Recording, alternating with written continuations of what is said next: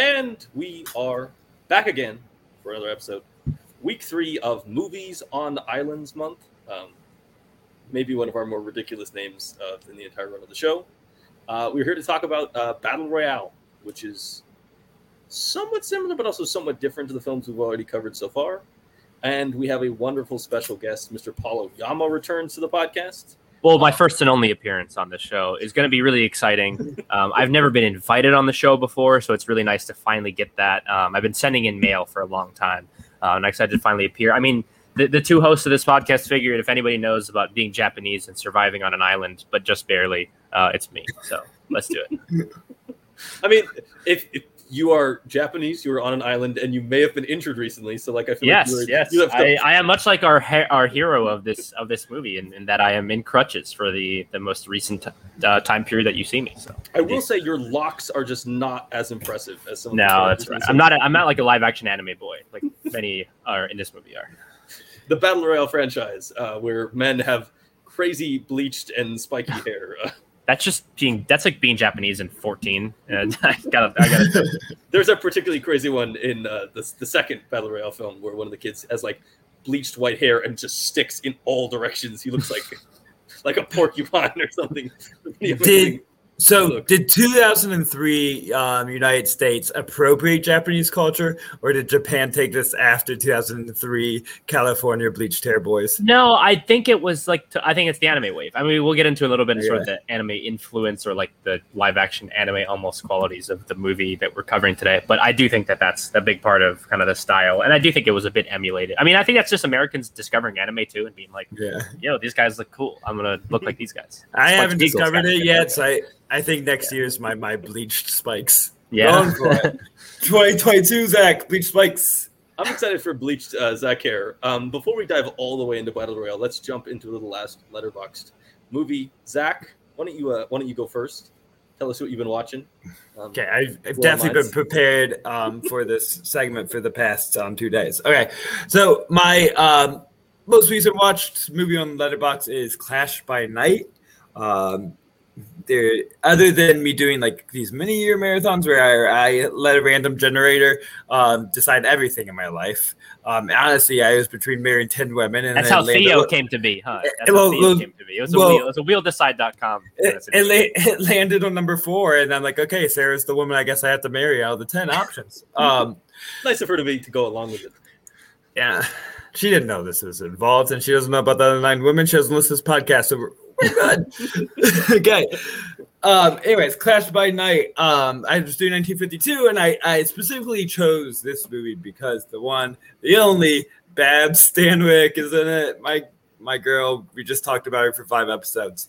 Um, great performance. Um, a- as always, it's kind of um, this is a Fritz Lang um, directed movie.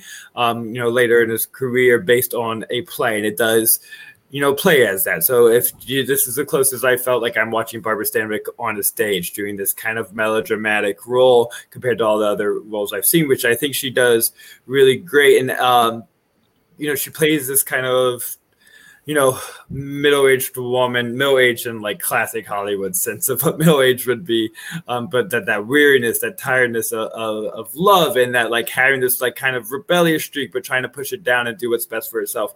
I think she does really well. Um, it is you know best served as a as a vehicle for watching great acting. I think the three leads, uh, Robert Ryan, um, Paul Douglas, Barbara Stanwyck, all really good. I think Paul Douglas especially is just like plays that kind of lovable schlub um, really well, and and even though he's kind of um, So is he like a Ron Livingston type in this, basically, like that kind of character, like Ron Livingston and Tully kind of guy, like the kind of like, ah, he's just there, he's around, like maybe he's not very active.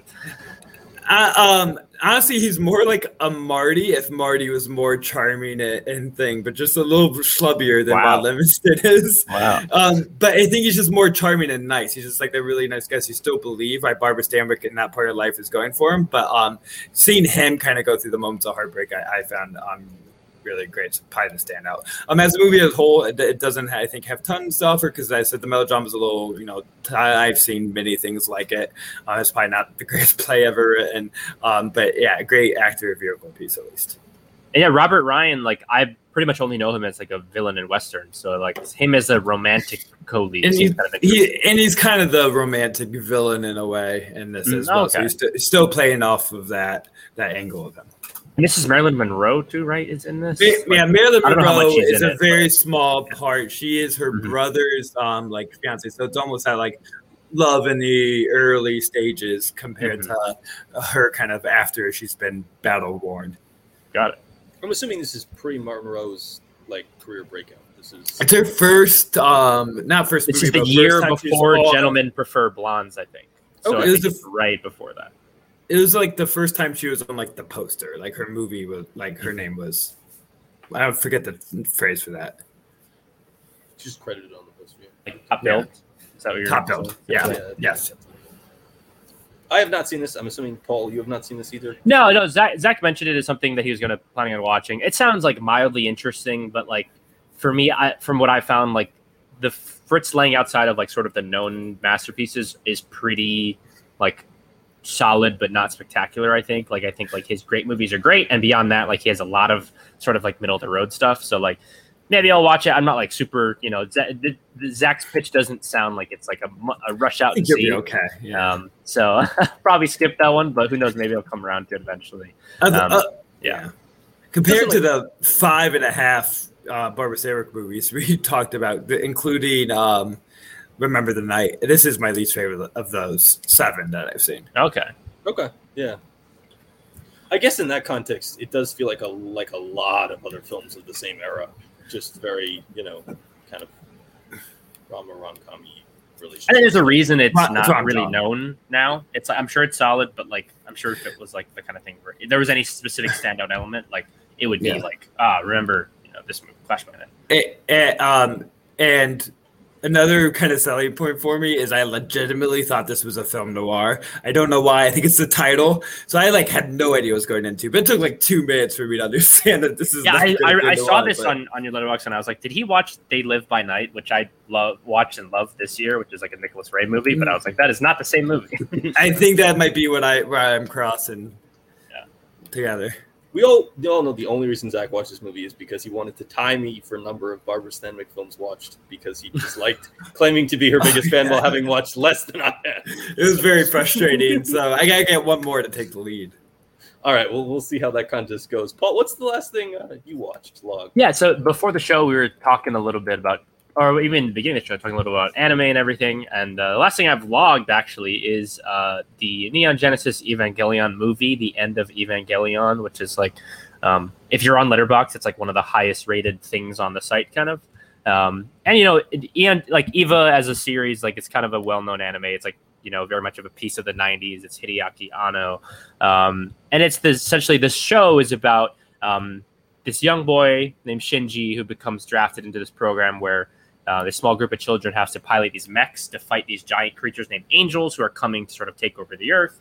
Um, and then they, it, it's a, a film that's much, very much about existentialism. And this movie is like a reimagining of the end of the series. It's this very much like Shinji kind of looking in a mirror um, and looking sort of through the lens of time and seeing like what his impact on the world is and how he wants to live his life. Um, it's one of my favorite film, like animated films of all time. Um, it's a thing I discovered sort of like in the middle of quarantine and really kind of blew me away. Um, it's really not for everyone. I think the show. I mean, you have to watch the show to really understand the movie at all. Um, but it's very much like something that's about like burrowing into your soul and your mind and um, examining sort of like what the root of your happiness and unhappiness in life is and seeing like if you're willing to change that or the risks you're willing to take as a person um, which again sounds very high-minded but i mean that is kind of what the series is um, recently the creator released these this these group of movies that are like a again like a redo of the entire series from square one. There's a series of four movies that just dropped all on amazon prime. Um, and i'm planning to rewatch or to watch those for the first time but um, yeah i rewatched the, the movie and this movie still like really like sends me into such a like a spiral of, of thinking and, and sort of like almost feeling like i'm like dr strange astral projecting outside of myself and seeing my body. Um, but it's fascinating and it's one of those things i love to think about um, and is incredible animation wise and everything um, but yeah, it's it's a movie that I think again, like if you're into anime, it's I think it's very much something I'd recommend. But if you're not, it might be a tough like first kind of introduction thing. Uh, but I think it's like one of the great like media franchises of the last 20 or so years, um, just in terms of like what it says and what it's where it's willing to go. Because I think like you know, at, when you think of animated movies and shows and stuff, it's not this kind of to- these kind of topics, and this is very like, um, I don't know, it's, it's also very influential, I think, in a lot of other stuff. But yeah, um, Eva is a series that has become important to me, even though I had never, re- I wasn't somebody who watched it early on. I know it's a big early anime for people, but um, yeah, End of Evangelion, it's a pretty wild and like it, it is one of the crazier animated movies that you'll see. I think. I'm pretty convinced I would love it. But I just haven't, you know, there's so much time in a day, and I, I mean, I want to do the series. Um, yeah, if you do, not- you have maybe if yeah, if I get like a sick day Mhm. or like a snow day this year, I think I can like really delve into it a little bit. But um, because it seems like something I want to devote my thoughts to for a moment. Too. Yes, not- yes. It's yeah. not something you want to be like, let's watch one episode of this and then Yeah. let's turn on Ted Lasso or something. like it's not that kind of show, I think.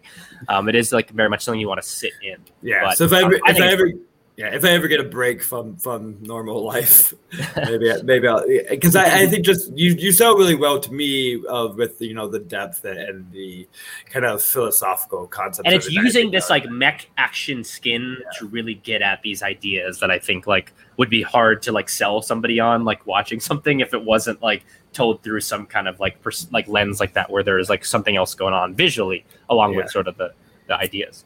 And it's really lived a second life since the Netflix release. I feel like Mhm. it's really became part of conversation a lot. Um, yeah, I mean, especially now too with like the rebuild movies being on Amazon now, and like everyone can watch them. Like the whole, it is this like it is kind of it is his opus in so many ways, right? As a creator. Um, but yeah, I mean, I, I, if people might not know this, he's actually in The Wind Rises. He like voice in the Japanese version, he voices the main character, and it's like considered like one of the great kind of voice performances in like animated film history. And this that was like a side project for him in the middle of making like this the, these rebuild movies. So um, he's a great filmmaker and like someone I think a lot of people haven't really seen, but um, it's well worth your time, I think. So you do need to watch the TV show to really Yes, I, I mean the movie. I mean the movie already. Even if you've seen the show, to be honest, the movie doesn't like quote unquote make sense. But like you will be lost, and and a lot of the stuff won't mean much to you unless you have like the investment in the in the character of Shinji and Asuka and all these other people, Misato and stuff. Um, but yeah, certainly one of definitely a, an anime for the sad boys out there. I would say. All right. Well, um, if I I feel like around- you just called us sad boys, which is I mean, it's fairly- uh, fairly- sometimes fairly you know with with art, that's how I feel sometimes. I like to think we're more happy boys. There is like aiming on how to be happy. Well, it's I mean it's about finding happiness, right, Yeah. within your sadness, and that's like Yeah. a lot of what the show and movies about uh, in a very beautiful way. I think. Yeah. Yeah. All right. Talking of finding happiness inside your sadness. Um, the last thing I watched is I finally caught up with Zack Snyder's Army of the Dead. What is the fucking sad intro?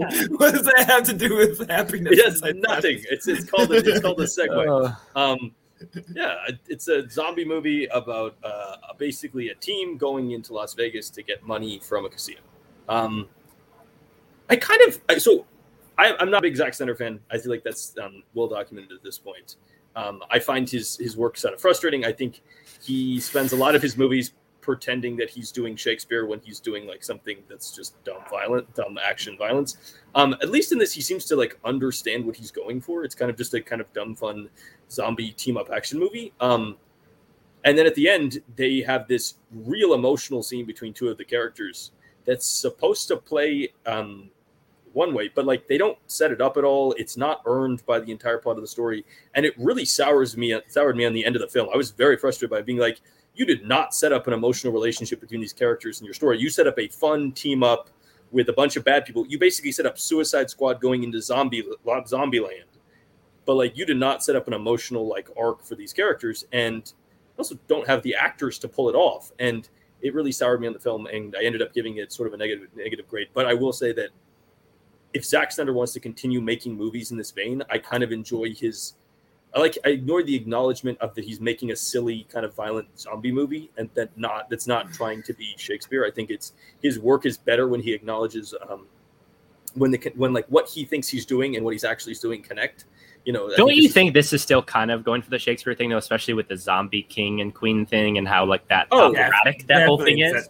Um, be- I think to be- that's very much is is kind of going for. I think he's like he's putting that he's still putting those themes in, which I think is like you know those are the things he's interested in as a filmmaker. So it's like the messianic, like that stuff is like what matters to him, I guess, in art. So I, I feel like it's I get what you're saying though, like where it's like this is a different lens to view it rather than like through something that's got these expectations behind it in a way that I think it's kind of like becomes too much weight for some of them to bear. Well, like his, I think the failure of his entire DCU run is that he, the expectations and the things he's trying to do storytelling wise, rather than telling just like a fun story where there's some action and some good character beats, is he's trying to tell, you know, Henry the Fourth in every single superhero movie, and it's like, there's no way on earth you pulled it off. And I kind of enjoyed this. This felt Why, more. yeah, like he should make the sequel. Henry V is way better anyway. um, you shouldn't be interested in the prequel. Uh, let's go to the next entry in the franchise. I will say, And Henry, Henry Portrait of a Serial Killer right after that. It's like all the Henry movies. I- gotta and And I honestly, on paper, that doesn't sound like a bad idea. Like a Henry V Superman movie, I think could be good with someone who is like intelligent and understands human emotions in a deeper way. But it's the most like trite version of trying to tell these stories. And same with um, Armored Dead. It's just I understand of drama. It's just not like complex and thoughtful enough to be interesting. he has a trouble understanding like what he thinks scenes are his audience is not seeing like that to me is, and i think that's a consistent frustrating thing with him and emotion is he has these scenes which are in his eyes a really emotional scene you see these throughout the superman movies with like his parents and like he clearly thinks they're incredibly emotional scenes and I, use I think it- we might be projecting a little bit onto him as a per, like what he thinks or what, like I don't know if that's like what we, like I don't think that's a very interesting conversation. I think just more like if if for you if for you it doesn't land emotional beats that it's good. I think That's that's different than like what he sees in his mind because I don't know. Speaking Yeah, for him, no, I think feels a bit that's fair. unfair, and he's honestly like a good sport about a lot of this shit too, especially like in the media, like in a way that I think like a lot of people are not as much. Um, I wouldn't be in his position, kind of thing. So like in a weird way, I do kind of root for him in a way. Um, but yeah. I honestly, That's I mean, I, I, it's not. I just wish he would do stuff that fits his, his like his sensibilities. And I will say that even though I did not love this movie, Army of the Dead feels more Zack Snyder sensibilities. Feels to fit with his sensibilities better than like his DCU run. It's just like he he feels like he is. I would rather watch a movie where he's having fun doing crazy shit with zombies, and like doing some goofy stuff there, than watch him like kind of butcher superhero characters to make some weird things that doesn't work for me.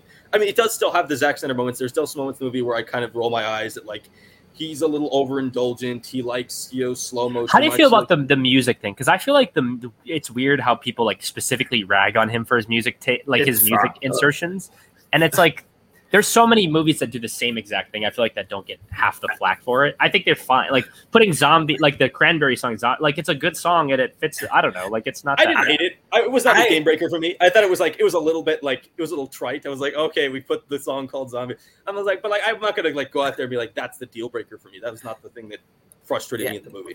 On the nose is never um i have to touch my nose as they say nose it's a requirement.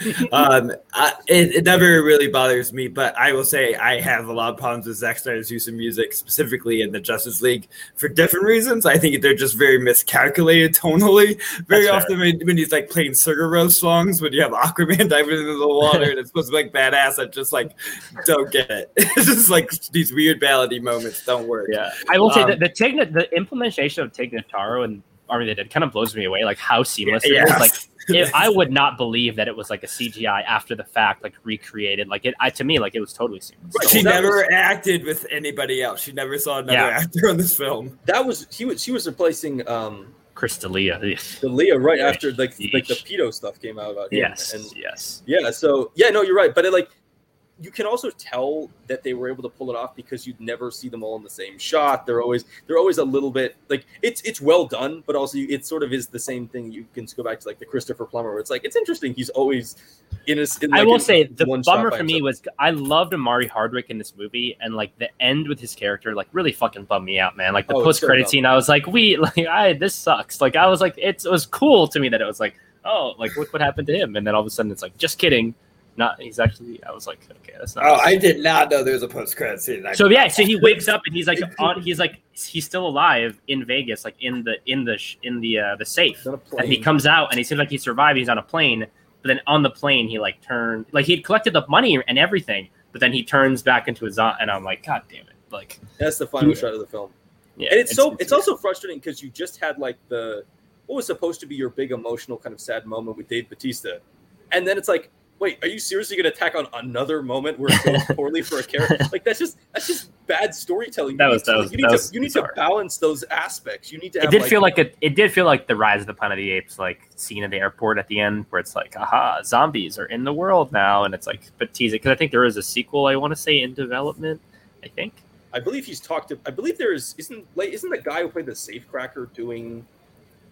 Yeah, so that's like a kind of- prequel. That's like a prequel. He's like That's directing weird. himself in a prequel, which is insane. Yeah, Matthias uh, Schweighöfer. Isn't he like think is his one of the biggest actors in Germany? So Yes, just I think he's like yeah, I think he's like one of the big German stars. It's crazy. Yeah. Anyway, that's all. We, we talked a lot about Army of the Dead. Not even the main movie of this episode. No, we're we're doing a whole month on this this spin-off prequel. Oh yeah, so there's a sequel in development. There's a prequel film called Army of Thieves. That's the one he's directing. Yeah. And there's a anime series called Army of Dead Las Vegas. sounds sounds kind of good. You know, I, I would say kinda that good. could be enjoyable. sounds kind of good. It might actually. Work. Although I I'm not like- really into zombie anime stuff usually, so No. like we'll see what happens because like Tokyo Ghoul, like the big sort of zombie animes, generally I'm not super into. But who knows? Who knows, who knows if I'll even watch it? To be honest, I'll- will I actually watch it? No, 50. probably not. Probably like 30, I don't- 70, probably not.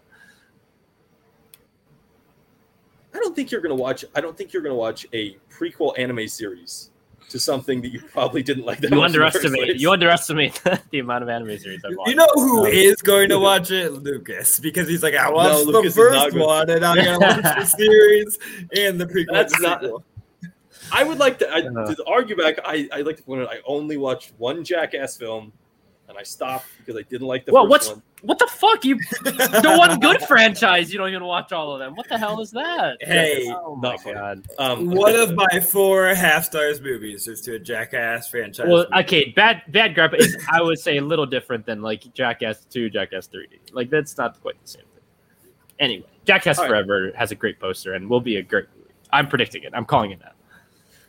Best Picture winner, 2022, Paul Oyama. Maybe. Put, put it on the post. Stay tuned. The co-Oscars are going to honor it. I if, if I if it's over my dead body, it will happen. Well, I mean, all you need is two people to vote for it. Exactly.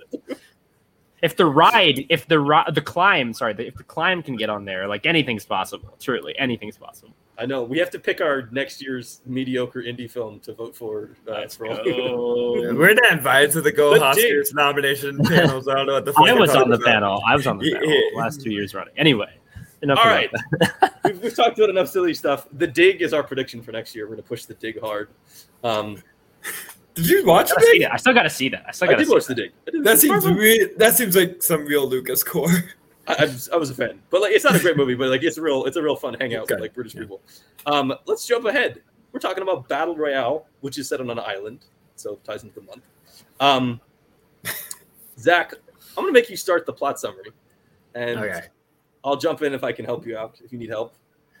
So, um, Japan is in a, a futuristic recession, correct? So Sounds yeah, accurate. essentially. Something like that. Okay. Social upheaval.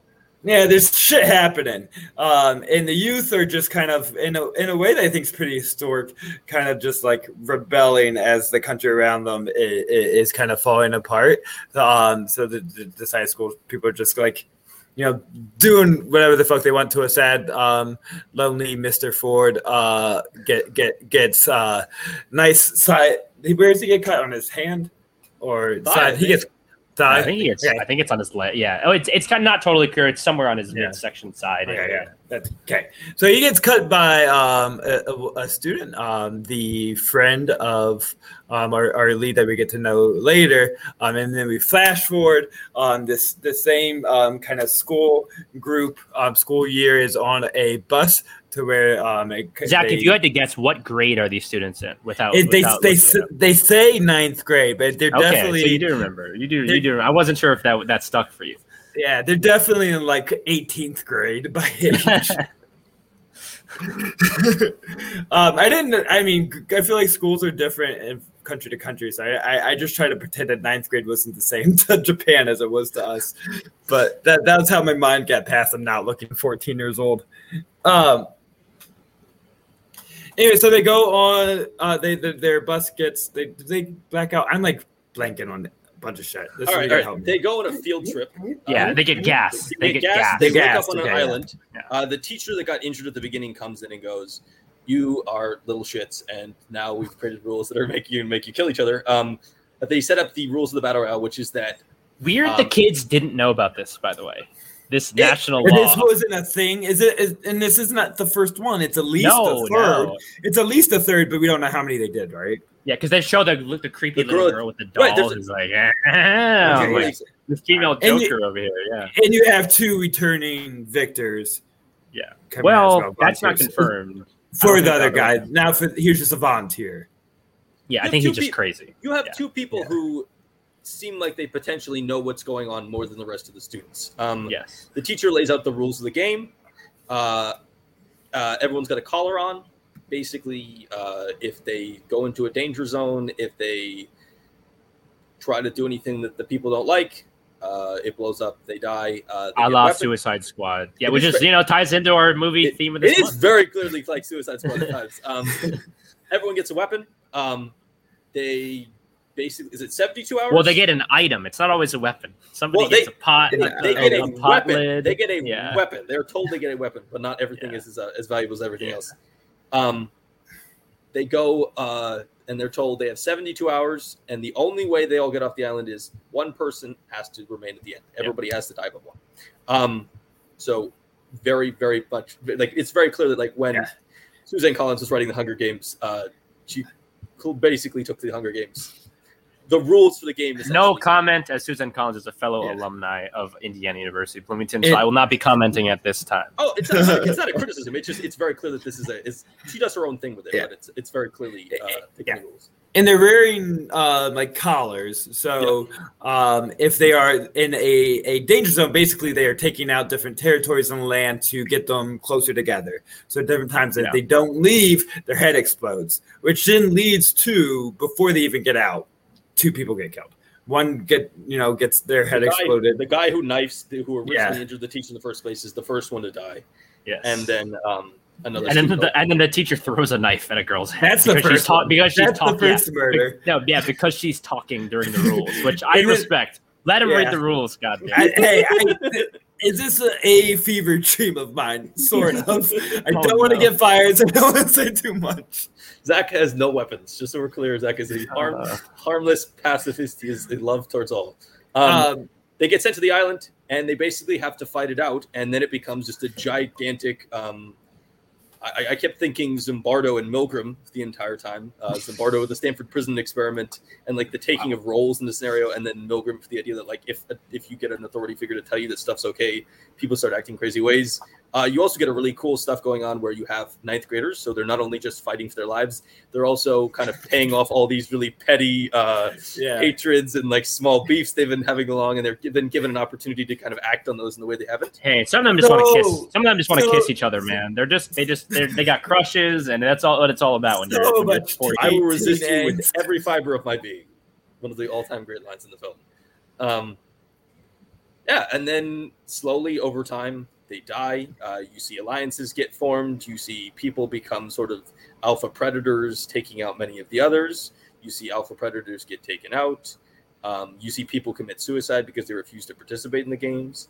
And we get down to the end of it, and you they run into um, Shuya, who is basically our main hero, and sort of. I mean, is it? I don't know if it's 100 percent confirmed. A previous um, victor and somebody who is, or at least aware. I don't know if it's 100 percent ever confirmed. Yeah, yeah, yeah. Because because it's him. Remember, because the whole thing is the flashback with him and his girlfriend, and it's like they were trying to do the Katniss and Peeta thing from Hunger Games, where they both just die, um, but then they just get shot.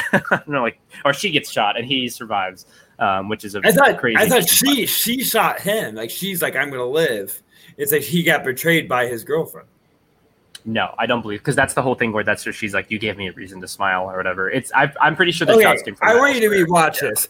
Okay, because that Yeah. so when I watch this, I kind of want to rewatch because we discussed this. My interpretation is it said something changed and she like wanted to fight for her life and started shooting. Then he shot out of like that fear of why she's shooting at me in that line, and they interpret this at the end. You know, thank you is you know really like I wouldn't have been able to live with killing you and live with all this like you know hate and anger that's built up through this competition and all the you know horrible things that we have gone through that thank you for ending this instead of making me have to live with killing you that she was like regretting her action immediately i want this to be that, watched that, that, that, that does make sense. Honestly, I, that, that scene I've always sort of like never really like paid too close attention to. roll I mean, tape it the is just it is just like the sad. I mean, the whole thing is just like to I, Yeah. to outline like the sad backstory of this whole thing and his motivation for being back in this. And um, that's kind of a cool reversal. And then obviously the other like quote transfer student is like this total psychopath.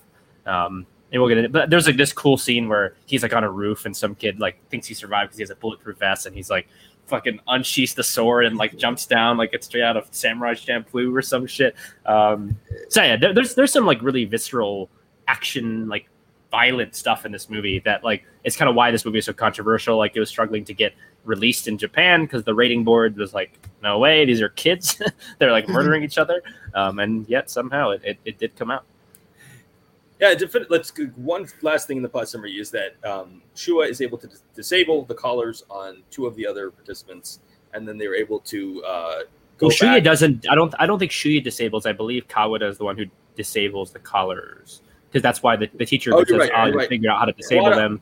You also you also have these other kids who are like hackers who like shut shut down the computer system, which is like this amazing scene where they're like gather sulfur and fertilizer, and I'm like, how did they learn how to do any of this? I have no idea, but it's incredible. They're basketball hackers. They're really into That- basketball. that's and true. That's true. I mean, that's a lot of these characters does like flashback scenes of them playing basketball, which is like their That- one escape. this is so relatable. the funniest thing to the movie to me is the basketball scene. but we'll get to that. They go back, they kill the teacher, and um, they escape on a boat. Uh, two of our uh, main characters. Ka- Kawada unfortunately meets his untimely end as they're traveling on the boat. But Yeah. uh, but yeah, Shuya From and uh, and his crush Nakagawa they they they survive. They his survive and friends become, crush. and become Friends terrorists. Yeah, and and then they're like uh, on the run. Yeah, it's crazy. and then uh, they did a sequel, and she didn't come back. And it's, a very weird choice. Um, but let's talk about this film. Paul, when we started talking about this month, you were one of the people who just jumped at Battle Royale, really a film Mhm. that you like quite a lot. Um, why don't you tell us about your like your connection to the film and just why uh, this one is such a, a an important film for you?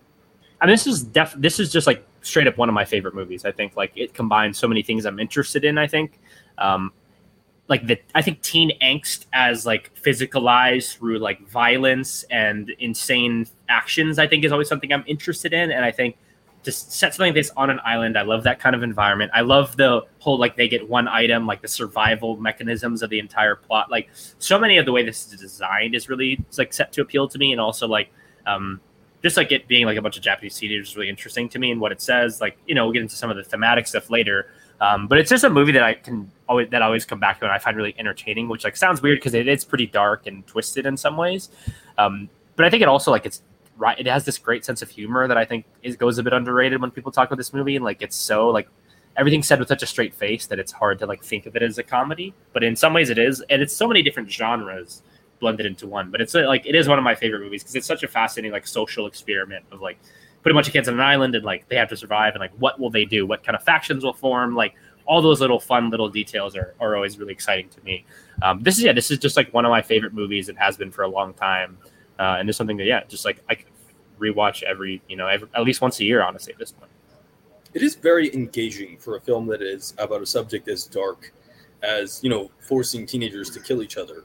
Um, and what Well, the- really sets it apart the- for me is that they they set it up as it's not just so we live in a world where the Hunger Games exists. I saw the Hunger Games before I saw Battle Royale. So coming into this, it, for, it, I was comparing the two a lot. One thing that I think that really sets Battle Royale apart is that Battle Royale does a lot to um, give you backstory on the characters. There's a lot of like flashbacks about understanding why Oh, certain yeah. people act in the way Japanese cinema is all about flashbacks. That's why this is just like an anime. If you guys watch anime, anime is just flashbacks on flashbacks for random characters who you're like, it's not even a main character. They have like this big flashback. That's like what this is all about. I told you off camera that this is the most anime movie to me ever because not just flashbacks, but um, the teen angst in school uniforms. This is it. Oh yeah, that's true. I mean, they, they look like anime boys. Like all this stuff is like very. That's kind of part of the reason that appeals to me too, is because this is like one of the most like live action anime feeling things I've ever seen.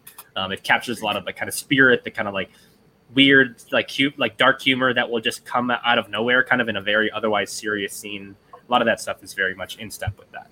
Um, yeah.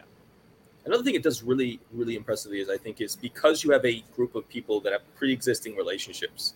The difference between like you know Hunger Games is they throw a bunch of people that don't know each other in an arena, and this one you have all the really cool dynamics where it's like this girl hates this girl because of this boy, and this guy is like you know, just it's interesting to watch how like you they're they're committing acts of violence because they're put in this stressful and crazy situation. But at the same time, they're still like stupid ninth graders who are like, oh, I like that girl, and like trying to make a move on the girl on the island while everyone's Yeah, being killed yeah. around. Like they're still Or- like this. They're just still like they just don't have that level of adult thinking yet. So they're still doing all these like really. But like, why should they? This is a and- fucking insane situation. Oh, That's yeah. another thing. It's like, do we like? I understand like making that kind of critique. It's like, why don't they? But it's like, no, they're put on the island and told they have to kill each other. Like, well, this is nonsense. this is insane. And like, what that's, I mean, that's kind of one of my favorite things is the satirical edge of like, this is like the arrogance of like the elder Japanese generation who like the kids are committing crimes, are doing all these bad stuff. So we're Yeah. we'll punish them and that'll fix everything. Um, obviously, it's not Yeah, going to fix yeah. fucking anything. And I, I think it's funny that it comes from an old director. This is like his last his last completed movie. Yeah. Um, I, I haven't seen his other like he he's very no well known for making these yakuza films like the 70s and 80s like very much crime action fiction kind of stuff. Um, but it's interesting that he almost come it almost feels like he's criticizing his own generation and kind of looking in the mirror and being like why do we think of the younger generation in this specific way? Why do we put our blame onto them? Why do we project all of our insecurities onto kids? And that's like what a lot of what this movie is doing. It's like this generation like being like oh the kids are the problem you know? It's like uh, it's like the simpsons thing. It's like it's not my fault. It's the kids who are wrong you know? Yeah, because I, I mentioned at the beginning uh, the, that the, there's a historical context that's really Mhm. um, owing to of you know the teens acting out as a response to the generations above them failing, and, and as you're saying, this is instead of gener- the older generations owning up to their failure, you just place it upon our society's gone downhill because teens don't give a shit anymore, rather than realizing their own fault and blame um, that they're not providing the society to them that maybe they you know grew up with and and have. Um, and and why we are still kind of connected to teen angst, and I know you probably have some thoughts on this because you wrote a college paper about this. yeah But uh, but comparing the the teen angst that is throughout this movie compared to um, Hunger Games, I think is a, is a really good um, kind of comparison between Japanese culture and American culture because I feel like the American one that it's so like uh, hyper romantic in a way that's more mature than what it should be for teenagers where it's like about finding the love of your life. And this is it's a lot more playful and it's like crushy and more chaste in a way um, than that like who am i going to marry Peeta and have eight kids with him? Um, idea of what i think we think teens romanticize about Well, I think in general, yeah. Like, I mean, I so yeah, as Zach alluded to, I wrote a paper in college that was essentially it was for a Japanese horror class and essentially deconstructing the way that this same story through a Japanese cinematic lens is viewed is like. I mean, this is a horror, like a dark horror comedy kind of, Yeah. and through American lens, it's like this YA action fantasy, right? Um, and I think the way that the same kind of story and structure is viewed by the two cultures says a lot about our values and the way we perceive ideals like this. But I do think that, yeah, like the way that it translates something like the teen angst into this very specific hyper violent like um, they really like make these really rash decisions that don't really make sense but like that's like what teenagers do. Like they're not mature. They're not like good Yeah. players of the game in the way that i think people like kind of want them to be. But that's what makes them interesting. Is like people trust people they shouldn't trust because of some stupid story they told them or whatever you know what i mean? Or or even like kids not knowing how to how, how to hold a gun. Like when that gang of kids in the beginning has the transfer student and they like have him like commandeered and he just like d- like makes a move and then like grabs the Uzi and kills all of them. It's like yeah, they're incompetent fourteen year olds, and that's like what is this movie's interest? That's why it's interesting. It's because like none of them are really that capable. Even like the capable ones are like not they're not like full fledged like spec spec ops soldiers.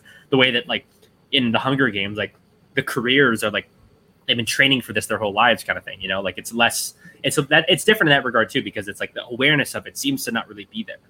Yeah, because this is a, a, like a true punishment more than a reminder. Is like going put these kids on Yeah. to kill each other, and hopefully none of them survive.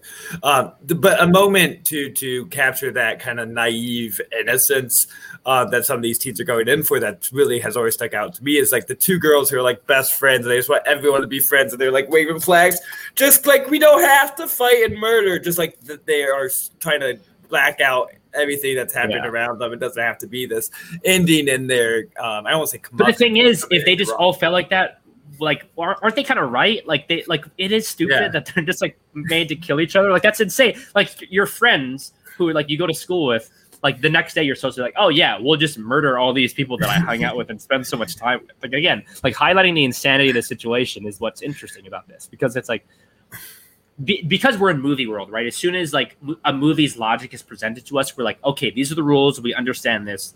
But it's like if a character questions it, you should be like, oh yeah, it is still insane that the, they're being forced to do this right Yeah. now at the age of 14. It doesn't make sense. Isn't that the reason that they add the two outsiders into the group? That by Mhm. adding them in there, they're you make the group as a whole less likely to. Yeah, they Come can't together and have a like discussion twenty of them. Like if if, if there were those kids who weren't there and all the kids teamed up with the hacker kids who like broke down the Wi-Fi and the kid who can like shut down the cot, like they would all fucking escape, obviously, you know. So they have to introduce some kind of weird wild cards into the mix. I mean, some of the fun, the most interesting moments in the film are when people do like. I mean, they are really stupid, and they make like there's like there's the scene in the lighthouse where all the kids are together and they're having this kind of like Oh, great life going on, and then This is one like kid the, this is the best scene of the movie. the Honestly. one kid tries to poison the boy that they brought there, and then some of the other people eats it, and like the girl, like this weird like girls versus boys thing is happening. Well, that speaks to me to the tenuous nature of of friendships at that age, yeah. where oh yeah, if something ha- like you're not it's not deep seated in like an emotional intelligence. So it's like if you think someone wrongs you in one little way you're gonna snap. And just that one small mis i mean she makes that one mistake where she free like she's only like it's a, such a weird chain where she's doing that because she's scared of shuya because she saw him accidentally kill that one kid the one time so she tries to poison him as if like that's going to be a good idea. And then obviously her friend her friend comes home and she doesn't stop her from doing it.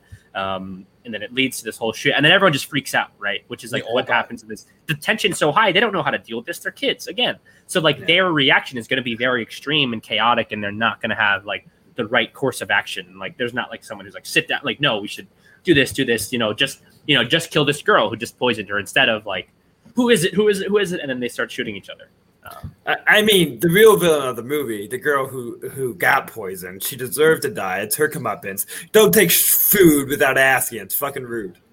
She was excited, man. She was so she was so pumped for that pasta. She was like, "Fucking give me this!" Like, and she like, she's like, when she asked, she's like, "Oh my god, like you're the be- greatest chef of all time." Like, it's incredible. She was really nice about it, but she never said please. That's it. That's true. Yeah, yeah. Well, she was just like, "Yeah, let's go," and I was like, "Damn, this is like extreme." Uh, and yeah, then that is a hilarious, and crazy, insane. But then and it's the- sad at the same time yeah. too. But She then the blames standoff herself. of it is also just like very engaging and, and Yeah. kind of goofy in a fun way. Um, there's so much it's so easy to manipulate a ninth grader because you know each of the kids in that scene points the finger at somebody else. And then they go into a full-on shootout because they, they're not even they're not even they're not even at the age or at the, And one of them even gets mad just- when another one tries to like take control of the situation, and calm everybody down. She's Yeah. like, Right. "Who do you think you are?" And then that not like leads why- to more stop playing conflict. leader Like, yeah yeah, yeah. just just like the smallest like simplest thing they don't have the emotional intelligence yet to being like Yeah. hey we should like stop for a second we could point the guns at each other but we don't have to start shooting yet we could actually like try to figure out what's going on here like they just there's not even that's not even a thought they're just like not there and you know understandably you put you know immature people in in like a life-changing cataclysmic Yeah. situation and then ask them to be rational and they just don't and they do kind of foreshadow it with with enough tension that makes those actions believable too because they they they have the girl you know uh, that's upset at him killing her boyfriend and they have the other one that like grabs the gun is like visibly shaking as they enter because like the trauma of everything else is just like really starting to get to her. She's like we're gonna die like we're gonna die today. So she was just like on edge to where you knew something was gonna happen and that would just happen to be I gotta say, The- living at Lighthouse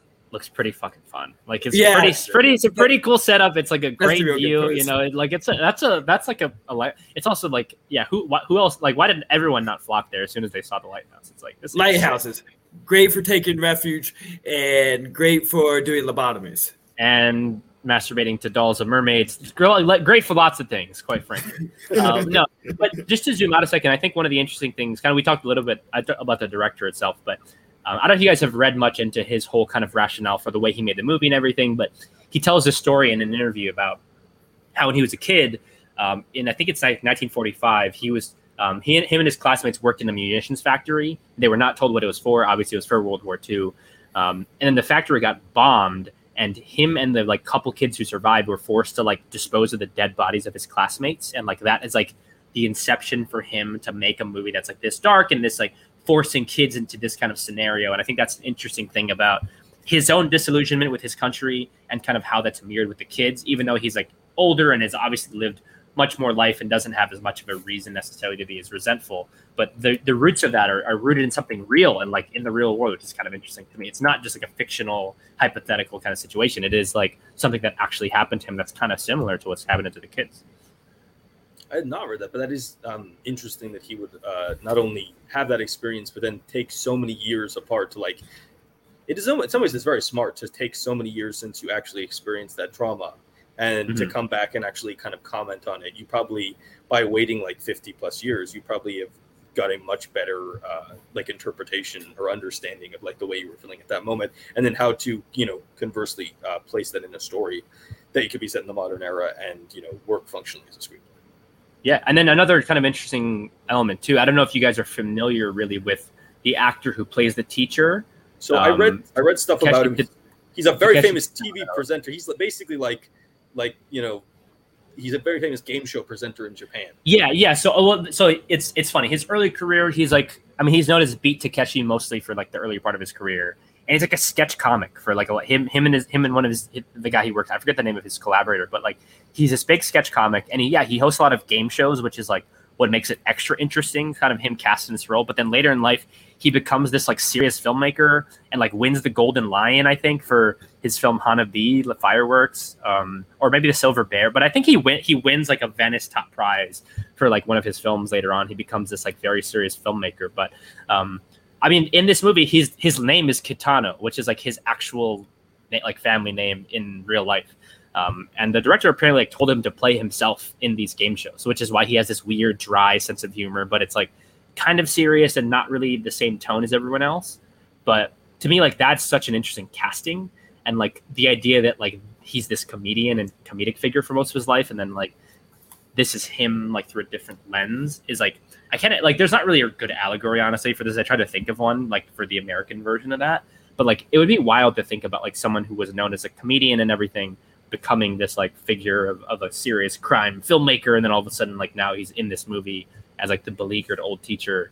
Um, like characters, Drew, it's like yeah. Drew Carey, kind of, yeah. It's like Drew Carey, but then like Drew Carey started directing, like he directed like Hard Eight or something in the '90s, or something, and then all of a sudden was in a movie. It was like in a movie, and he's in Hunger Games as like I don't know, fucking like uh, Stanley Tucci's character or some shit. Um, it is wild. Like to think of that is just crazy. Um, and then his character is interesting too because they tried, they gave him like to me fake sympathy, where you have these sad flashbacks where he's like kind of wandering around directionless, but it almost feels parodic to me. Like I don't think it's supposed to actually elicit empathy for him, at least not for me.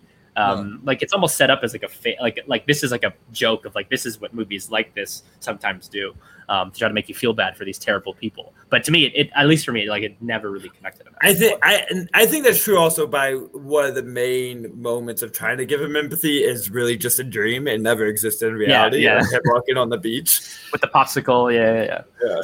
Well, I think also just like his first scene in the film makes it impossible for you to ever have sympathy for him because his reaction to getting like slashed on the leg is to brutally murder two people. So at that point, like you can't really ever give that character sympathy. You've set it up and said, I mean, I do want to talk about him. He's great. Like absolutely yeah, he's hilarious. He's hilarious. The, the scene where he has to read about all the students' names and he's giving them the bag and he says that whole speech at the beginning about it. He is amazing. He's so good in this film.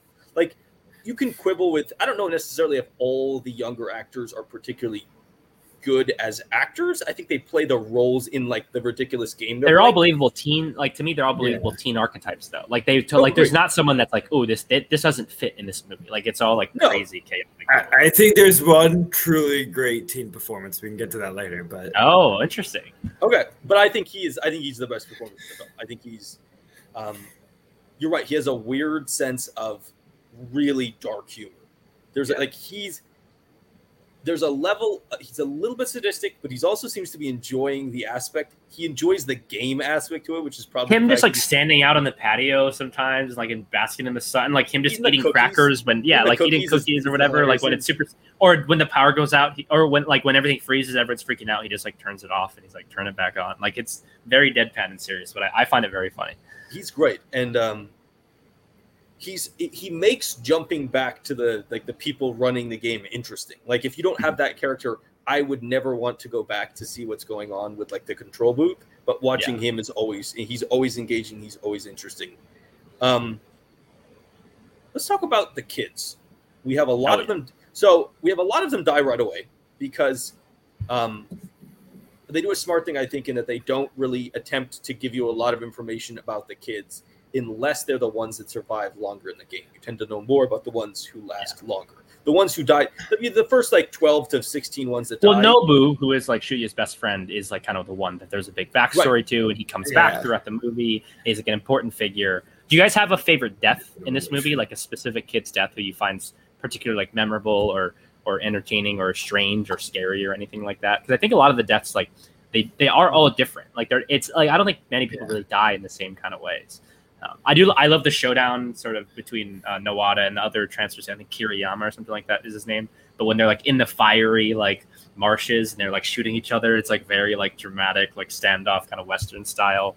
Um, or like the, bu- the exploding bus or the exploding truck when like the hacker kids like end up like facing off against him. Like I don't know. I think a lot of the deaths are pretty memorable. The way. grenade in the head is pretty. Yeah. Uh, you can't. It's hard to forget that one. I think that entire death, the jumping off the roof with the samurai sword, cutting the guy's head off, putting the grenade in its mouth, and then throwing in the building to try to take the other ones out, is I think probably the most memorable death. That's uh, insane. seen in the film. I, I mean, I think right away, I think the first death after they leave the building, uh, there's the guy with the, the, Yeah, with the- uh, with the crossbow. doesn't know what he's doing, and another guy just comes and like takes it and shoots him and runs away. Yeah. And it's like the true like chaos of like they have no Mhm. idea what the fuck's going on kind of moment. And another way that's like this is like a 10 second thing, but then like Romeo and Juliet kind of suicide uh, kill each other. I find a little like heartbreaking. Also, kind of like is, is kind of a commentary on like the melodramatic of teen.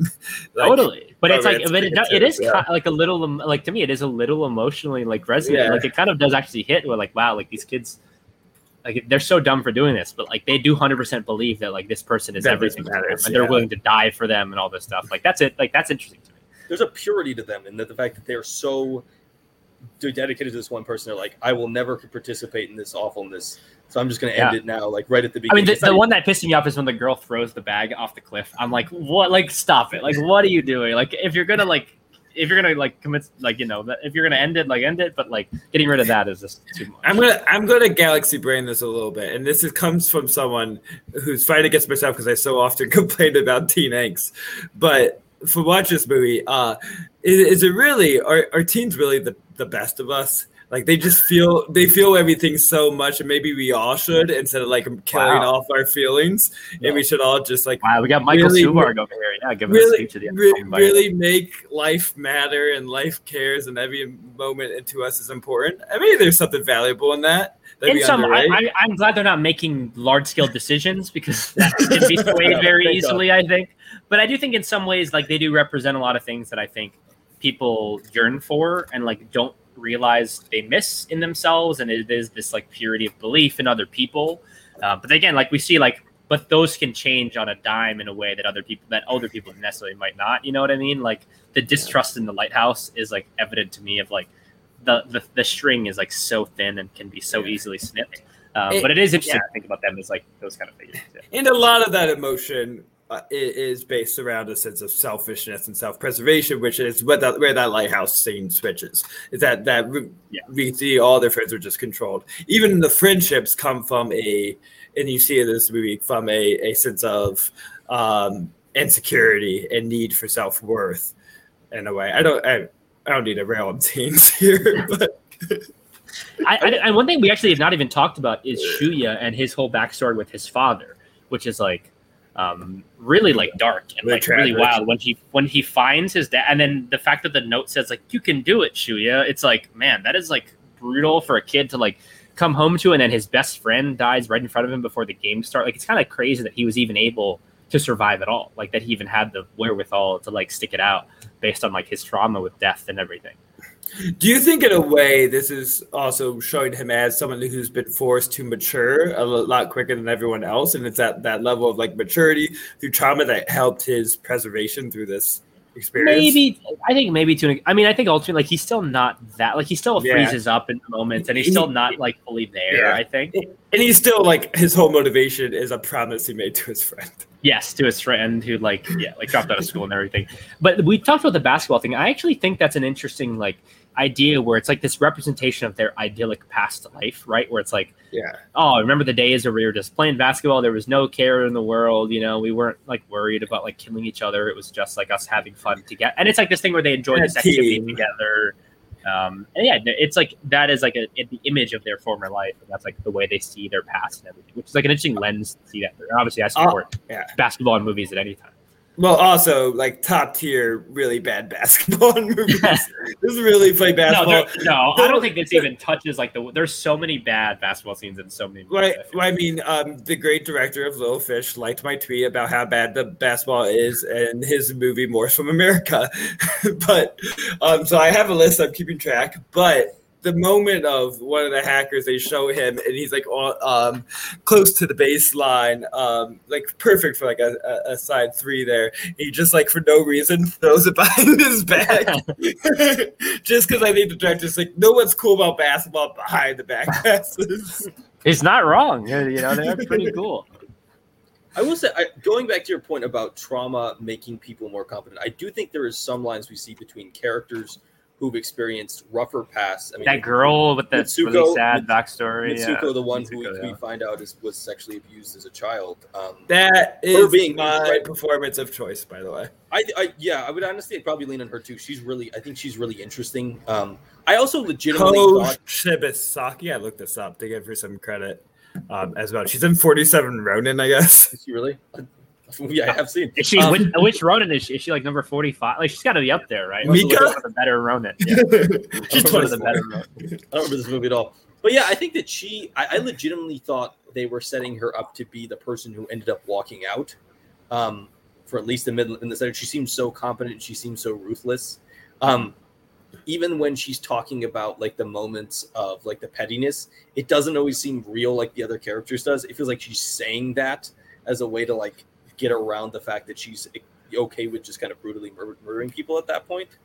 Um, and then you kind of get the backstory, which kind of starts explaining. I think Kawada is very good. I, actually, I think the actor that plays Kawada is pretty good. The kid who like had won the last games there. I know he's like very like he gets the big emotional good. kind of moments and everything. I think he's quite good at this too. But I, I think think he's a, it's- it's he's a a good pretty believable. physical presence Yeah. that he gets. Like, he just seems so believable as someone who can like survive through this. And, Yeah, I think he and he is one of the actors who I think is older than the rest of the cast because I think him and the other transfer student, those actors were like three or four years older than everyone else in the cast, which like it does give a good feel of like uncomfortability, unfamiliarity, and like these kids that like they, we did, like we don't know them and like they they seem foreign and too capable almost to the rest of us. I, I think the part of the reason why I like um, Ko Shibasaki's performance so much is she has the real like smartest person in the room persona that like can be hidden in disguise. Like she's trying to, to play a little the shadows, but when it comes out, I think it, it, I mean, she almost really gets great. got pretty early on when the girl like does the Yeah. whole thing where she figures out like, oh, like I saw a tampon. Like I know she didn't have her period. I know you just started your period yesterday, and there's that whole interesting like kind of switcheroo that she pulls on her. yeah. Um, I did look this But up. Also- the, guy, the guy who plays Kawada is five years older than the guy who plays Shuya, and is currently uh, the leader and founder of an anti-establishment political party in Japan, and Wow. like currently is an elected politician in the House of Councilors. That's crazy. I was running for the Tokyo gubernatorial election in 2020. wow, that is actually nuts. I had no idea. I did not know that. um, there's one more thought about um, her character before we move on. Is that I think another thing is it's a very interesting um, manner of doing vengeance, where it wasn't like purely vindictive to get back at you know uh, where she never fully belonged with these teens, and then um, very like judged without really getting to know her. Um, instead of her just like going and murdering everyone, it's more like a like she doesn't feel great about. it. It's not like she's having a great time like the other. Um, the volunteer is where he's just Yeah, uh, that guy- like, Crazy. That She's nuts. more in like a what mercy am I going to get? We're in this fucked up situation. You guys have done nothing for me, so just like fuck it. She's more just like fuck it mode Mm-hmm. rather than a like I'm going to get back if it's my chance. Yeah. Yeah, let's talk about some of the others. What do you guys think of um, the girl who's always running? I, I think it's one of the funnier uh, moments in the film where she's just like she's just a runner and like, Oh, the one, like, and then the one guy who has a crush on her who used to like ride his bike next to her when she would Well, run and everything. yeah, like That- Katie Like the creepiest scene, going to also like the most tragic. yeah. she's like real. It's it's it's it just. I mean, then like the guy, yeah, the guy who's like, "Come on, like yeah. let's let's let's get it over with." Like you've never Basically had, tries to rape her. I mean, Yeah. I, I don't think he goes as that far, but he is uh, being a real creepy dude. I do Lucas, think you don't need to defend this guy. I promise I'm you don't have to I'm defend not, this I'm not, I'm not, defend, not defending him. Was Should he be on the Supreme Court? Yes or no? well, um, he's Is he another- worse than the options we currently? unclear, unclear. I he might be. He doesn't have, I don't know. He might be. Um, yeah, but it's, I, again, she's just another one that ties into this idea that like if you put a bunch of thirteen year olds, they do weird stuff, and the fact that she's like, I still have to run my miles and put my put, put my running in. Like Some real Lucas energy there. I- I'm not an That's idiot. true. Yeah. hey, when, if you were like 14, I could see you being like, I got to get my miles. Like, I got to be in shape. What if I have to run like 20 miles on this island? you know, Uh, I could, I could I see you getting into it. I think you get to like day two, like what is hate life even fucking matter? I can't find my protein shake, just fuck it, and then you like commit suicide with your protein flakes. I feel like we hadn't talked about the, the hacker kids. Those kids are the fucking best, man. They're just they're couple, some bros hanging out, hacking the system, you know, beating the system. They even invite Shuya. They're like, "Hey, come be with the boys. fun. Let's hang out." They're just like chilling out with this computer. They're you know, I don't know how this guy's hacking with his own hacking software that he's like created. Like, truly insane. Like, um, bi- big like LeBron's kid designing his own video game energy. Like, how do you have these capabilities in the computer when you're like 14 years old? Um, but I, I thought it was great. Those guys are the best. Yeah, yeah. They just didn't have a lighthouse, so it wasn't that cool. That's true. Yeah, if they had their own, yeah, I mean, they had a warehouse, which is like almost Yeah. as cool. I mean, I do like the scene where he's just like, go get all this random stuff. They like they're like the super geniuses. They're like, yeah, we know how to make like a bunch of just Yeah, that's what I'm saying. Sulfur fertilizer. And I'm like, well, how do you make it bombs? Like, what the hell is this? just making explosives. Um, yeah, they're really fun. I mean, they do a really good job kind of delineating all the characters um, that kind of last longer and play an important part. You know, Mhm. obviously you can't you can't um, make 40 individual characters that we can recognize, but I think they do a good job. But it, I mean, the ensemble, like, I still think they cover so many and actually Yeah. service a lot of these characters in a way. And it's like, it almost feels like the anti slasher where it's like all of them have character and they're all kind of actively participating in this sort of thing, which makes it interesting. But I, again, like the, the, way- the way they have backstory for even like the one kid who has like the crush on the girl who dies in the warehouse, um, and who it's so sad she kills him, and he's like, "Get away from here! Like I want you to be safe or whatever." It's like that stuff is like legit tragedy, and he's like a, Did- the eighth lead or something. something. This is what actually why actually this movie stands out to me so much higher than um every other movie. This what is now a subgenre more or less of the like people having to fighting to the last one survives. There's just you know it's a B. I mean, it's created a video game subject. Like Fortnite is Yeah, based on Battle the battle royale scenario. Like PUBG, all these games that are like, like this is a whole genre of video games, and it's like the biggest genre of video games in gaming today. It's actually wild. But even before Battle Royale, there's still like B movies and like Death. Race, Yeah. um, like is essentially like a similar thing. Um, much more from like the media perspective. Um, I mean, and But- then there were none. Like, I mean, Yeah. uh, yeah. So, but so why this I I think does stand out is is really what Paul is saying is because compared to Hunger Games and any of these, is it cares so much about everyone's experience rather than having like one noble hero that you need to follow that the movie just wants to to, to let tag and it doesn't everyone doesn't need to have a full arc but they have their No, own thing moments. in the movie. They have like their own you know like their scenes and ideas that like they execute or think or mo- things that they represent um, beyond just like they're just another person from district whatever to kill you get broader context of what it would be like to experience as a teenager. You get multiple perspectives and, and Yeah. ideas thrown in there rather than one character trait being Yeah. pushed through. and that's somewhat what makes it so impressive is that they really are they take into account um the like the vast differences between teenagers how much these people are changing how the like the evolution of like who you are as a person is at its peak at this moment in their lives and that when you put them in this crazy situation they would react in just so many different ways. You get to see people who really get get involved and interested in the brutality and the awfulness of it. You get people who try to be you know good in the bad situation. You get people who just go completely catatonic. You get people who are like i need out of this. I can't deal with this. Um you know it's like it's the thing i believe it's the Elie Wiesel quote which is that you like you can get to see in true awfulness like like some people become helpers some people become herders.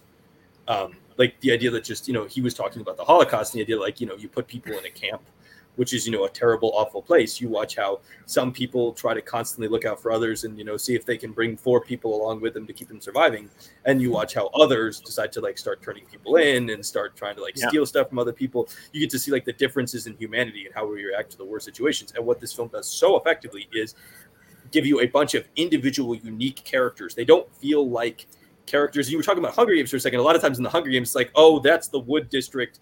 Oh, that's the coal person. That's the ocean person. Like they're very much they get, they get stuck in That's little way to break people into categories. The coal person, Elements, wood the cold person. Yeah, yeah. I Oh, am very much a cold person. Like, uh, Zach's a real cadmium. Gets gonna get real cadmium energy. I will Um, say, I, I something I always like in movies, and it's it's like kind of a dumb trope, but is this idea of, of when somebody promises to keep someone safe, they don't really, uh, when they don't really have a specific reason to do this, and they like move heaven and earth to make this happen. Like Shuya promises to keep Nakagawa safe because his dead friend had a crush on her, I guess. But now then he like murders people for her. He like tries to sacrifice his life multiple times for this girl. He like is friendly with, but like doesn't really even know that well. It is like that that trope I always find interesting and like a strangely compelling device that like it shouldn't work, but for some reason it often does.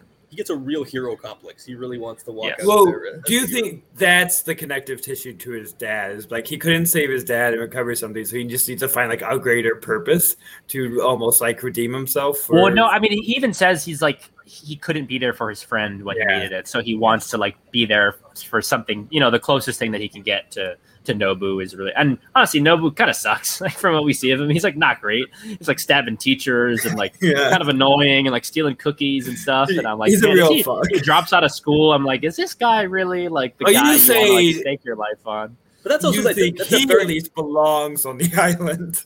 Maybe I don't know.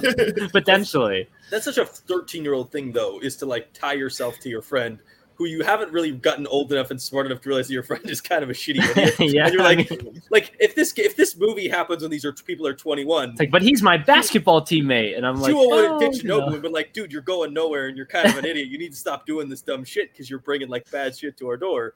But like Yeah. at 13 years old, you're like deeply loyal to your like completely moronic, dumb kind of. I mean, it makes sense though, because I mean, with the whole situation with his father, that is his like close relationship, and I'm sure like the person that cares for him and everything the most is is his friend in his own weird way.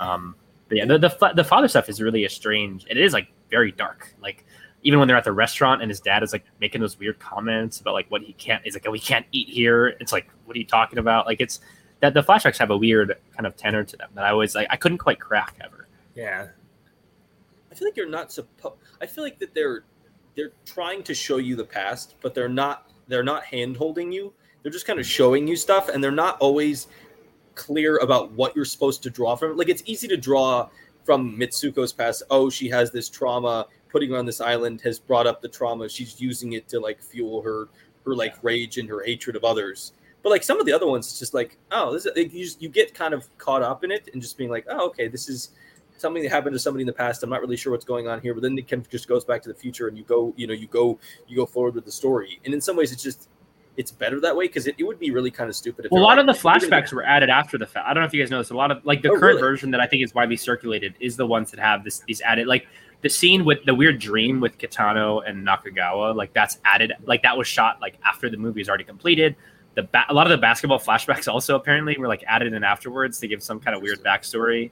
Um, so I think not the. I think Shuya is definitely not, and I think hers not either. But I think a lot of the other flashbacks are added in to give context, which I think like mostly works. Like it mostly is effective. I think.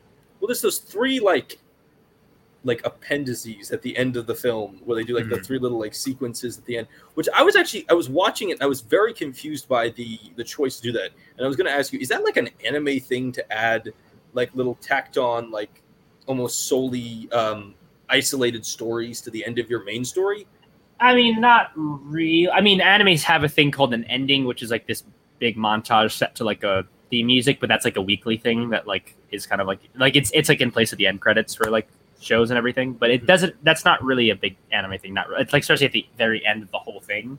Uh, definitely not. No, because they try to have like this kind of like slightly open ended closure where it's like characters end up and you know where they're going or wh- what direction they're in. 'Cause it's such an interesting choice because they have the like the actual end kawada dies you know, you get the two leads going off. They're gonna go. They're like hide. on the run in Tokyo. It's like what's that? Like this is like I don't like that part. I don't don't think I need. I I kind of wish it ended with them just on the boat.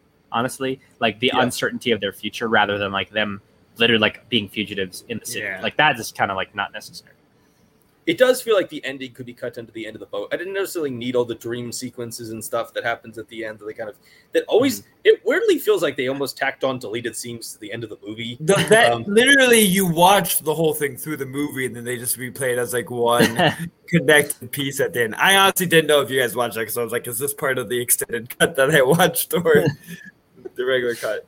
It was on the Yeah. DVD I got, so you know I watched it anyway, and was uh, a little bit confused about what the, the purpose was. I agree that yeah, the boat would probably be the better. I think it's I, I in a way I kind of liked it. It's like a moment of like reflection as he's Paul was talking about the basketball, so you get to see them like Mhm. have fun, and enjoy at the end of it uh, of kind of It's like remember this is what they were like versus like what Yeah. they ended up being at the end.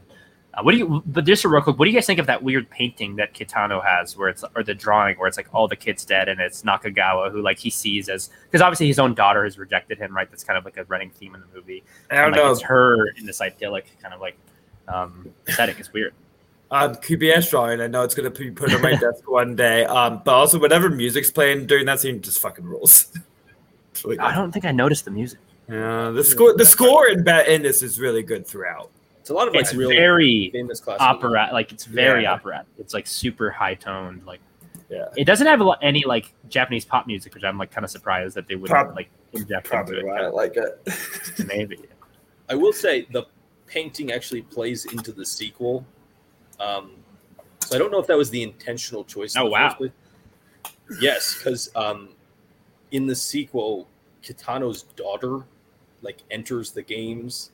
Well, Oh wow, yeah, it's, That's it's, kinda- it's kind of interesting actually. I mean, I don't think I'll like it. Almost pushes me to watch it. I like it, not quite, but it's like See, here's the thing. I think I think you would I think you would should watch it only on the perspective that I think it is just bizarre the choices they decided to make with the second one. Just like knowing off you watch the mm-hmm. first one, you see what works, you see what doesn't, and then they go make a second one, and it feels like they I can't Sh- tell Sh- Shuya turns into like Sarah Connor or some shit in the second one. It's like he's like a fugitive that's like has this like faction of insurrect of like insurgents. It's like what he is has happening? like an he has like an Ireland fortress that they're trying to send the children after. That's that's in the the second battle royale is not kids killing each other. It's kids being used as military soldiers to take out Shuya's army.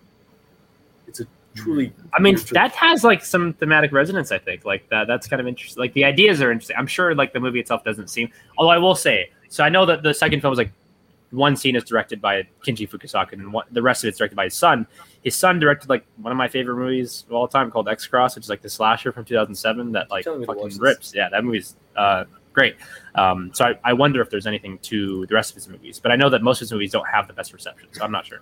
I do think I think part of the problem with the second one might just be people watch the first one, and the second one is sort of a sequel. In it's very loosely a sequel. Like I would just the watch concept- a sequel of just like another one of these games with random other groups of kids. I would would totally watch something like arguably that. be Like a better be a better choice. maybe maybe that wouldn't be artistically fulfilling, and maybe you would just like undercut the you know the great greatness of the first one. But like it would probably be entertaining, honestly, and like at the very least, like putting random kids in a scenario that always is kind of entertaining.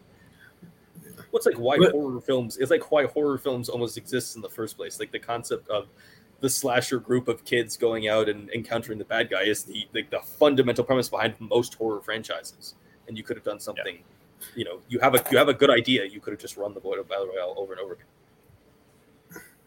I, like I don't want like ten of. I don't need like a jarhead level like seven sequels, but I do think that like, Like, another one would have been interesting. battle What if- 9 what if, like, or like with a- adults, kind of would be interesting if they just like put like or slightly. You're older getting to me to Yeah. my idea, which I'm like convinced probably would still be bad, but like we're not producers, let's just present our movies. Um so like what if one of the like past winners as like their active activision somehow gets power and starts their own battle royale and brings in all these like adults as their their vengeance their like power. Yeah, that'd be kind of interesting. Or like Yeah. a bunch of teachers, even Or- kind of yeah. crazy. a bunch of teachers or a bunch of like uh bankers Old being people. put on the Straight Well, bankers would just be boring. You know, you have to think the thing about the teams is like their personalities and interests are so varied. yeah. Where it's like going by That's occupation. what I'm saying. It might not be good, but it seems like a Yeah. little more of a logical spin on it. Yeah. 'cause, like the, Yeah. yeah. I'm surprised that's never been done. Like but like kids putting a bunch of adults into like a battle royale kind of maybe that scares like adult producers too much to like even approach those kind of ideas, but it'd be kind of interesting. I will say, Like, like, like if Saul turned out to be a nine year old. yes. Oh, that's called the Book of Henry. Home Alone. called the Book of Henry. that is correct. That is correct. Um, there like there was some information that came out of it, like they, that, that there were certain people using the events of Battle Royale and then like claiming they watched it or were really into it, and then actually committing real kinds of. There was just the, I mean, there was the one that delayed like the physical release of the Yes, movie. that's what I was. That's what I was specifically talking But the, about. oh, the only thing, I mean, that was just the classic American thing where it's just like he's watched the movie, like, oh, great, like, yeah, murderers watch a lot of movies and read a lot Yes. of books. Like that doesn't say anything interesting. Like, Correlation it's is not- not, causation. Well, also, it's not like this guy is putting people on an eye. Like, there's no, there's no way to tie something a crazy situation like battle royale to like a real life scenario unless someone's recreating it, which like obviously is- would never happen. Like, or it's sort of hopefully like would never happen. it's sort of like the shootings uh, for Dark Knight Rises. It's like they're not Yeah. dressing up as the Joker and doing it. They're not attempting to. They're not Well, putting the guy, people I mean, the guy in. Aurora, Colorado, did. Did you really dress up as the Joker? That is. yes. Yes, that was the I'm, thing. kind of glad I missed this. But anyway, yeah, I, I just think battle royale is an idea that I think you could see, and I know there was supposed to be an American remake for a long time, and then they didn't do it because of the Hunger Games, which like that makes sense honestly, because even if it comes out out, even if battle royale was a predecessor, people are gonna be like, oh, this is just a Hunger Games ripoff. So it's like makes sense, and I'm kind of glad there was not like an American version. I don't know if it would be that interesting. I don't think they'd be willing to go as far as this does, because like the interesting stuff about this is how violent it is. It's like that's kind of one of the more fascinating I- parts about it. I think the American version is Hunger Games. Like that's how they toned it down. As they changed the romance, that's what you're going to get essentially that same kind of film. Well, Um, It's going to be made for 12 year olds because they don't think adults are going to watch movies about teenagers in an interesting Mhm. bigger Well, way. Hunger Games also takes it and is like half the people in this event are basically like cyborg super killers who've been who are literally don't have feelings or emotions. Like they take away so much of like the It's only only two districts are like the careers are only districts one and two. I- I Take know, I know. easy. Take it easy. I'm just saying they they very quickly turn it into like they make it more palatable by making you have even a basic understanding of so many fewer characters. Like And there are clear villains, I think, in a way that they're not necessarily with with battle royale. Like battle royale has like bad people. I guess the one guy would be seen as a villain, but like there's like a group of people who are like we have to, you know, that's the force we have to defeat um, in Hunger Games in the way that there's not in battle royale. yeah, like basically the teacher and one guy's about it, and then people there are other people committing atrocities, but at the same time you get to see information of their own traumas and like you know why they may be in this position, and also you're putting everybody in a position where like they have to kill others to survive. So Mhm. even the act of killing is somewhat normalized by just the basic concept of the game. Is like, yeah, like arguably those the ones who are killing are being smart. They're playing the game the most effective Yeah. way because they have that's the only way you win. Then and art like you know we can talk about how like it's sad to watch people commit suicide or like this stuff like that. But like arguably they're terrible at the game and they're doing a terrible job keeping themselves alive compared to the characters who are I mean, you know yeah. it's it's it's it's, just, it's interesting because it put it put forces you into a weird position where you may not want to root on the people like killing others, but you also have to acknowledge that they're the ones who are doing the smartest move in the midst of a game where they're forcing you all to kill each other. I mean, This it's, it's, tip, it's tipping the mora- it's flipping the morality scale totally around into a way where it's like that doesn't matter at this point. Like no one is being morally right in this. No matter if you're winning the game, if you're losing it, whatever. Like you're not. You're like you're, you're fucking up either way, almost. I think. Right. Yeah. Unless you're the guys hacking, you know, hacking into the system, Having, kind having a good time. of end it all. Yeah. they need some beers. That's all they're missing. They're like they're Fourteen. They're, they need some energy drink. Let's be real. They need some Red You, Bull. you out here thinking these 14 year olds aren't drinking beers at their hacking basketball parties? Probably, yeah. They got, they got they got monsters or Reign or whatever, you know, whatever the Japanese equivalent is. Reign was definitely not around in. I have no idea what that is. It's uh Reign is the it's Reign body fuel. It's like the high performance sports. Oh my god, I'm not gonna drink anything called fuel. Body fuel. It's, It's like 300 eh, milligrams. body fuel caffeine. sounds Isn't water just body fuel? I'm pretty sure it sounds like you're just drinking sweat. Just like semen. I don't I'm in. Oh. Sweat, I'm in. I don't know about the semen part. I think that's like I think there's like one of those, there's a couple of those scare articles every couple years. It's like, is bull semen actually in energy drinks? And the people are like, no, that's actually not. It's Things I did not expect on the Battle Royale episode. We talked about hackers. we talked about energy drinks. Um, Oh, Paul, do you have anything else you wanted to talk about with battle royale? No, I think that mostly covers it. I mean, it, it just was fun to kind of to rewatch this and kind of you know dig into a little bit the ideas behind it. I think it's interesting. Like again, like people who are not as two people who are not as familiar with anime, like your perspective on it's very different. I think because it like it feels familiar to me in a way that it, maybe to you it is not. Is the um the constant use of like text on screen a very anime thing? Like they do all the chapters and like jumping. So, not necessarily. I mean, the flashbacks are really the biggest thing, where it's just like there will be random flashbacks in the middle of episodes that will last like half the episode and everything, and like that is like a running theme. And it's just like the aesthetic more than anything, and like the kind like the kids and like the violence. Yeah, it's that stuff. It's not every detail. The heightened emotions, I think, is very anime. Um, Zach, do you have any final thoughts on Battle Royale? Nah, this movie rules, and I said this like I I, I don't know because I, I think I've seen a lot of snippets of it as a teenager because I said my brother who's a couple years older me adores this movie. It's one of his favorite movies, um, and so I, and he was also a big anime fan, so I kind of have some connective tissue I think in there as well. Um, that that it's nice. I have rewatched it as an adult, but I think just the older I get, and the more I watch it, the smarter I find it. I feel like as I was younger, I kind of um, dismissed some of the angstiness to be a little obnoxious and take away, and now I'm just like so highly interested in its use of it. Um, so, uh, so this movie ages, I think, really well, and and I look forward to rewatching it the next couple years again. I I can see it happening. Yeah, so this was my first time watching it. Um, I think it's it was it was a fascinating experience. Really great film, really enjoyable. Um, I was just constantly impressed by it. I kept rewinding it to make sure I was not missing like small moments and beats and like dialogue and stuff. Um, I, I think it's really smart and like smarter than you would think if you're told the basic premise of this film. Like if you tell somebody, oh, they threw a bunch of kids in the island and they tried to kill each other, I think you would think that that movie is really dumb and like oh it's stupid and it's just trying to show off the kills and like there are cool kills in this but that's also not the point of the film it's much more about Yeah. like what they're trying to say about society and about humanity and like the psychology and how we like you know, react to Well, it's using the schlock on the surface to like dig into something interesting, which like is kind of what a movie like this should should do. absolutely and it's it's just i can't wait to rewatch it because it feels like a film that you pick up more and more each time. Like it's so dense. Like i felt like i probably missed 25% of like what the movie is trying to say just trying to pick up on the basic uh, moments. I love how it is so willing to slow it down. Like when they actually are introducing all the characters they're giving them their numbers they're giving them their bags and they're sending them out in the game like it's willing to take this 10 15 minute sequence of just doing that but then they Oh, and the, the rule explanation seems also hilarious. The girl, that's very anime. They're like, these are the. Ru- I'm going to tell you in this crazy, weird, cheerful voice, like the rules for killing each other in this game. It is like that is very anime too. It also felt like what little I've seen of Japanese game shows. I know Uh, Japanese game shows are famous for being the world's most That's ridiculous, crazy premises. Kitano, yeah, makes sense as the as the teacher. That's They seem to love like games where they put people in like bizarre situations and make them do dumb, weird stuff, yes. like Extreme Survivor, and like you, you have to like walk around naked and stuff. Just crazy stuff going on. But yeah, no, really enjoyable film, really smart. I can't wait to rewatch. I feel like I'll get much more out of it.